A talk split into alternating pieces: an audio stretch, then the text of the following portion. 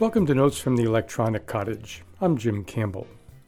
At the recent American Association for the Advancement of Science meeting held in Washington, D.C., there were numerous examples of how digital technology has permeated and changed our lives in ways that most of us never would have foreseen. In one session, for example, researcher and author Rosanna Hertz reported on research that she'd done with over 300 children between the ages of 10 and 18 and their parents that resulted in a book called Random Families Genetic Strangers, Sperm Donor Siblings, and the Creation of New Kin. What did these 300 plus children have in common? They were all conceived through sperm banks. Traditionally, sperm banks do not identify sperm donors and that's still true. In the past, it was difficult, if not impossible, not to only identify a donor, but also to find out if a child had donor siblings somewhere in the world. While donor identities are still not known, each donor does have a code number, which is known to the families. In recent years, sites have popped up on the internet in which families could post their family's donor number and see if there were others who had the same donor, something that had been practically impossible before the web. Hertz's research chronicled the process and experiences of young people finding that they did have siblings that they never knew about, and how, as groups of those donor siblings met one another and then gathered together as a group, they worked out ways to be families of a sort. For most of those who were interviewed, Finding that they had donor siblings was a very positive experience, one made possible by the web. In another session at the conference, scientists and technologists discussed the current state of and current problems associated with what are commonly referred to as killer robots. So, just what is a killer robot? From the perspective of the people on this panel, a killer robot is any artificial intelligence device that can wield deadly force without human agency. The fancy and supposedly less scary name, often used by governments and device manufacturers, is Lethal Autonomous Weapons Systems, or LAWS. We'll go with killer robots. Back in 2013, then UN Secretary General Ban Ki moon asked this question quote, is it morally acceptable to delegate decisions about the use of lethal force to such systems? If their use results in a war crime or serious human rights violation, who would be legally responsible? If responsibility cannot be determined as required by international law, is it legal or ethical to deploy such systems? That is a very big question. And so far, six years later, there's no agreed upon answer to the question. Yet the development of these weapons continues apace. With the very unfortunate exception of robots deployed in the demilitarized zone between North and South Korea, there are to date no serious deployments of such killer robot weapons.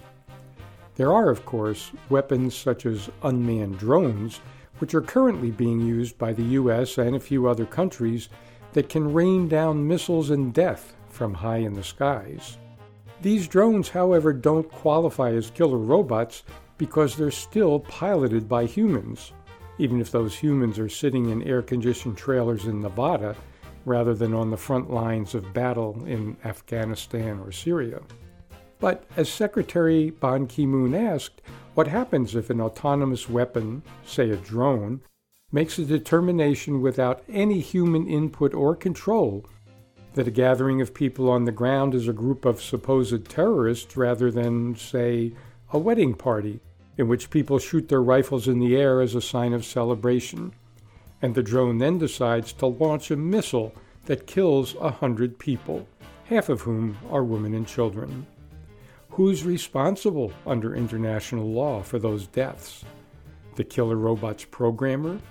The soldier who pushed it out on a runway somewhere and pressed the start button? The general who oversees all activity in that region? Who? The same question can, of course, be asked about a lot of other current uses of AI, or artificial intelligence. If no one can explain why an AI algorithm decides that one of us doesn't get a job, or a loan, or bail, all currently real life situations, that can have a devastating impact on a person's life. But it doesn't take that person's life. A missile is a different kind of problem. A lot of scientists think that's the case. Back in 2015, over 20,000 of them, including 3,000 artificial intelligence researchers, signed a letter that said, in part, quote, Artificial intelligence technology has reached a point where the deployment of such systems is, practically, if not legally, feasible within years, not decades, and the stakes are high. Autonomous weapons have been described as the third revolution in warfare after gunpowder and nuclear arms. The key question for humanity today is whether to start a global AI arms race or to prevent it from starting. Starting a military AI arms race is a bad idea and should be prevented by a ban on offensive autonomous weapons beyond meaningful human control.